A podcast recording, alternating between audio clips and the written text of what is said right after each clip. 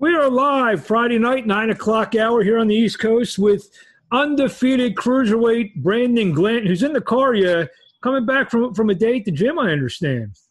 Yeah, man. We just uh, finished sparring down at Roy Jones in Pensacola, getting some good work with Chris Eubanks and uh, Kevin Newman, two different guys.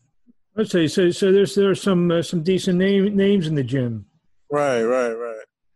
Well, uh, tell us about. I mean, I've been asking a lot of the same questions to some of the guys. As um, you know, uh, have you been able to train? So that's obvious. Uh, have you been training the whole time? Yeah, um, actually, we took about a week and a half, two weeks off, just because we didn't know what was going on, and Coach didn't want to risk opening the gym. So after that, it's like we went from zero to a hundred. We've been working the whole time, and you know, if anything, the sparring's been, you know, maybe once or twice a week. But other than that, we've been training, running, jumping, lifting. So, been working the whole time, man. So, so uh, you you uh, you told me you're you you've been have you been hanging in Atlanta the whole time, or?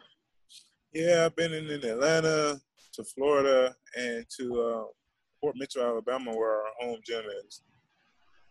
So, I mean, what's that like uh, having to, you know, to hop around to find good work?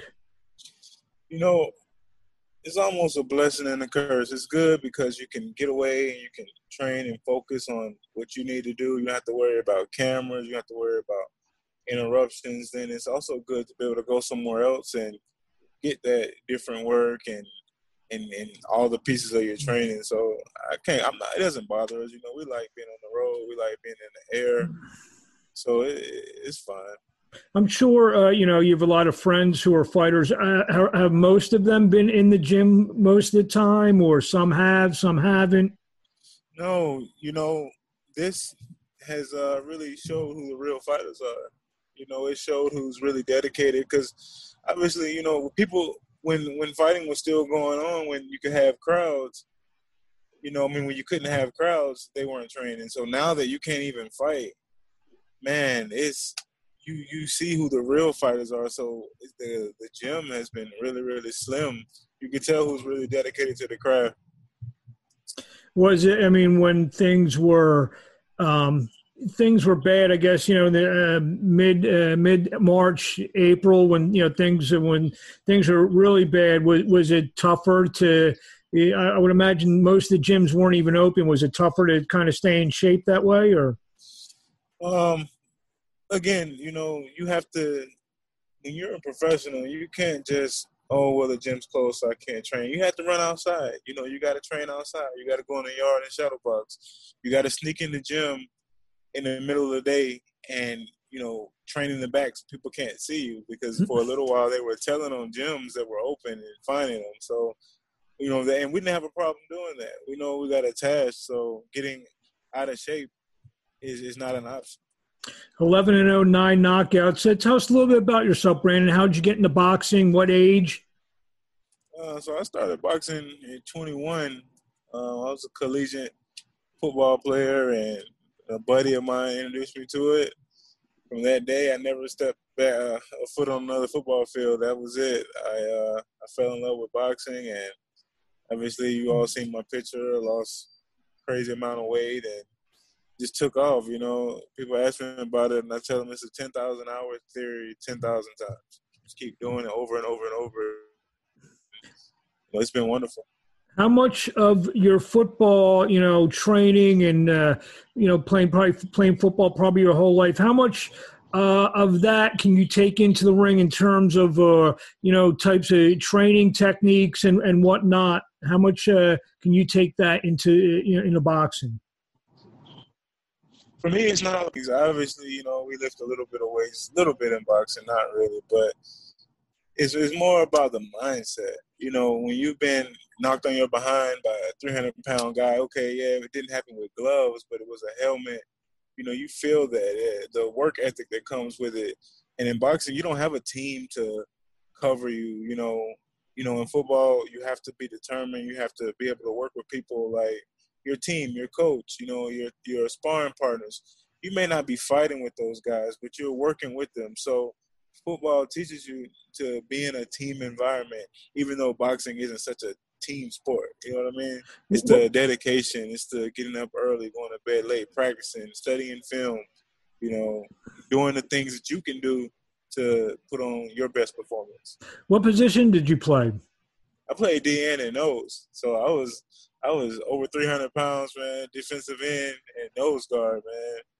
And, and, and, a lot of that is your hand. So how much you know, how much uh, I, I, know uh, I have some friends of mine who, who, are trainers and they train some football players in the off season. They say uh, the boxing actually helps them with their hands when they're when they're tangling up with the offensive defensive lineman.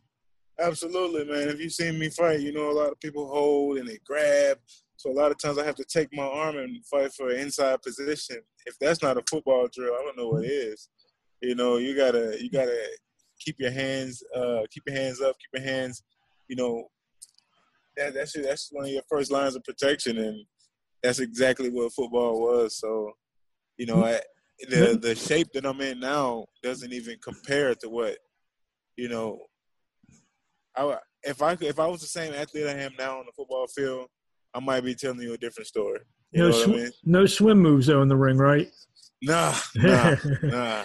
Well, you, you, said you were, you know, you were, uh, you know, big guy, you know, 300 pounds or whatnot. Why did you go all the way down to cruiserweight, not, you know, settle in maybe 230, 240 as a heavyweight? You know, the thing is, um, when I started boxing, my first coach told me, hey, man, the thing about it, you're going to be a super heavyweight, and the, the objective for you is to be in the best shape you can at your weight. You know, I got on the WSB team, and I didn't, you know, my 13th fight, I went over there and fought Filip Hrgovic. I didn't know what I was getting into.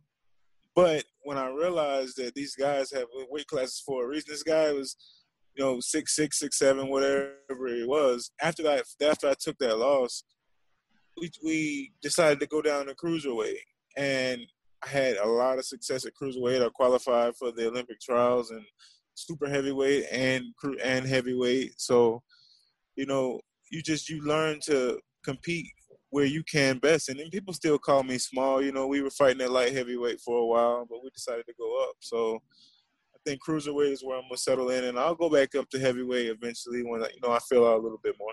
So you, you said you were close at uh, 300 pounds, and uh, you got down to 175. Yeah, I was actually 327. Oof. Well, you, yeah. you, you lost you, you lost half your weight. That, that, that right. that's amazing. So okay, so we're eleven oh nine knockouts. Uh, I, by the knockout percentage, I, I assume uh, you're a you know a puncher. A puncher. The thing about people don't see the gas tank. A lot of people look at me. They know I throw a lot of punches. They know what I bring to the table. They know I'm come coming. You know with a lot of punches. They know I'm coming hard punches. They know I'm coming with a good, strong jab. They know those things, but they don't realize until they get in there that pace is not going to stop. That pace is going to stay from round one to round 10. You know, when I get to 12 rounders, it'll be, it's the same pace. And, you know, everybody's blessed with an ability. You know, I really believe that God uh, makes the playing field even. Some people have power, speed, agility, whatever. My my gas tank, man, is always been a blessing. So people don't people don't see that. They they didn't expect it in the amateurs. They definitely don't expect it in the pros.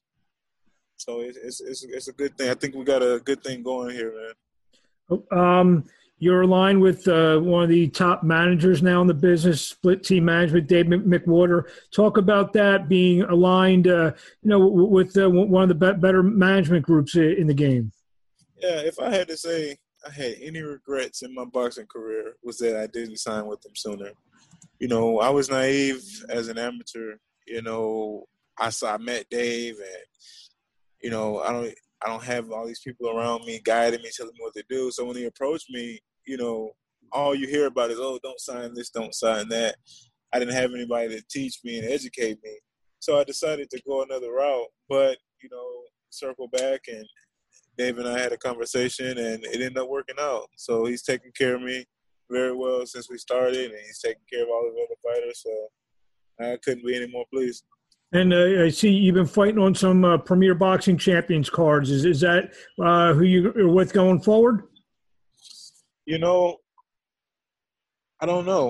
Um, I leave that to Dave. Um, he's told me about other things in the works. So I feel like the best thing I can do is sit back and be patient. Um, uh, every now and then, I feel the need to say say things that need to be said as far as these this division and what I want. But um, as far as PBC, um, that's something Dave and I will get together and discuss and see what's going on. But I have fought on PBC cards. PBC's a you know a great group of people, and you know, I love every bit of it. I love every time I strap up, man. Cruiserweight division. Uh, I know uh, you know obviously you're a little bit away from maybe you know fighting the, the, the champions and whatnot. But how do you see the cruiserweight division right now? Yeah, I'm gonna mop through these guys. I'm gonna go through these guys like a hot knife through butter. these, you know, a lot of people people kill me in interviews. They get on here and they say things that they really don't mean. But when you look at this division, you look at the guys who are on top right now. You look at fights that have happened that you were supposed to be in, and unfortunately, you can't do anything about. No, how, no matter how much you rant and rave about it, I'm gonna hurt these guys, and unfortunately, I just have to wait my turn. Um, there, there are a few faces who I would love to see immediately. That's one reason why I stayed in shape stay doing what I'm supposed to do. I know that I'm, I know that I'm going to take this division over easily. Do these faces have names? These faces, I mean, small, small names. You got guys like, you know, names that that hopefully we'll see very soon. I tell you what, I tell you what, there was a fight that I wanted with uh Earl Newman. Now he's not the top of the division, nothing like that. He's a light heavyweight that came up, and I wanted that fight so bad. I, I tried and tried and tried, and unfortunately, you know, they they called me out several times, and I obliged. And for whatever reason, the fight didn't happen. Then he ended up losing to Deon Nicholson, another fight that you know went all ten rounds that I'd have fought both of those guys on the same night. Yeah, that was a. If I'm not mistaken, that fight was a war. That was a very. That, both, that both, fight should have been a cakewalk. I should have fought both of them. But mm-hmm. either way, you know, it's a, it's no it's no sweat to those guys. It's no you know throwing any shade on them. It's just I'm better than them. Mm-hmm.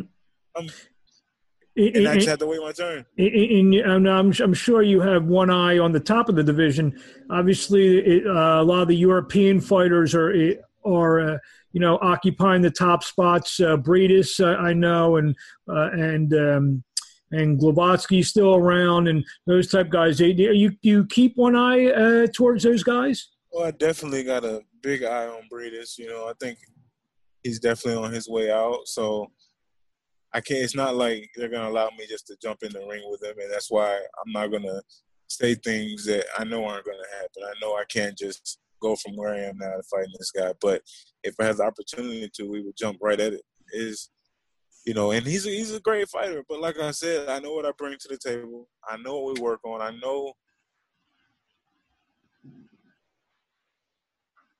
know what I can do. So guys like that, I expect to see sooner than later.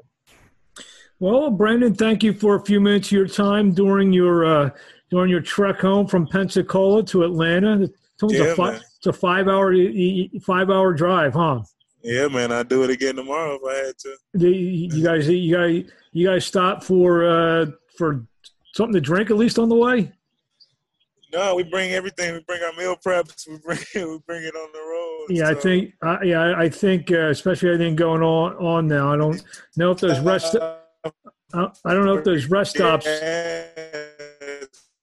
You're in a bed. You're traveling in a bed cell area. We didn't catch that. See if we get, give another minute. See if you can see if they can uh, drive out this bad cell area. Brandon Glanton, uh, undefeated cruiserweight, 1109 knockouts. Uh, all right, well, uh, he's definitely on. Uh, there you are. The, we, there we go we lost you for a few minutes because you were driving through some bad. So where are you about right now?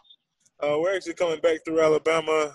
Oh uh, wow! Up, up 85, so maybe that's why it went bad for a second. But yeah, no, I said we don't, we don't, we don't have a need to stop. We bring our food with us, and we have all that with us. So yeah, I was going to say the rest stop probably isn't the safest place in the world to be right now.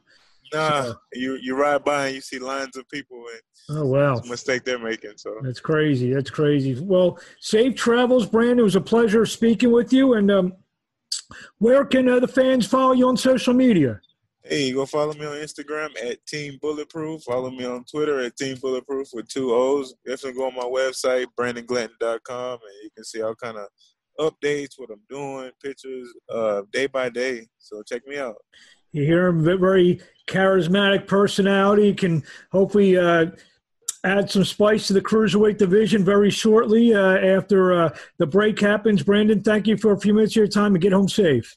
Yes, sir. Thank you so much. Thank you.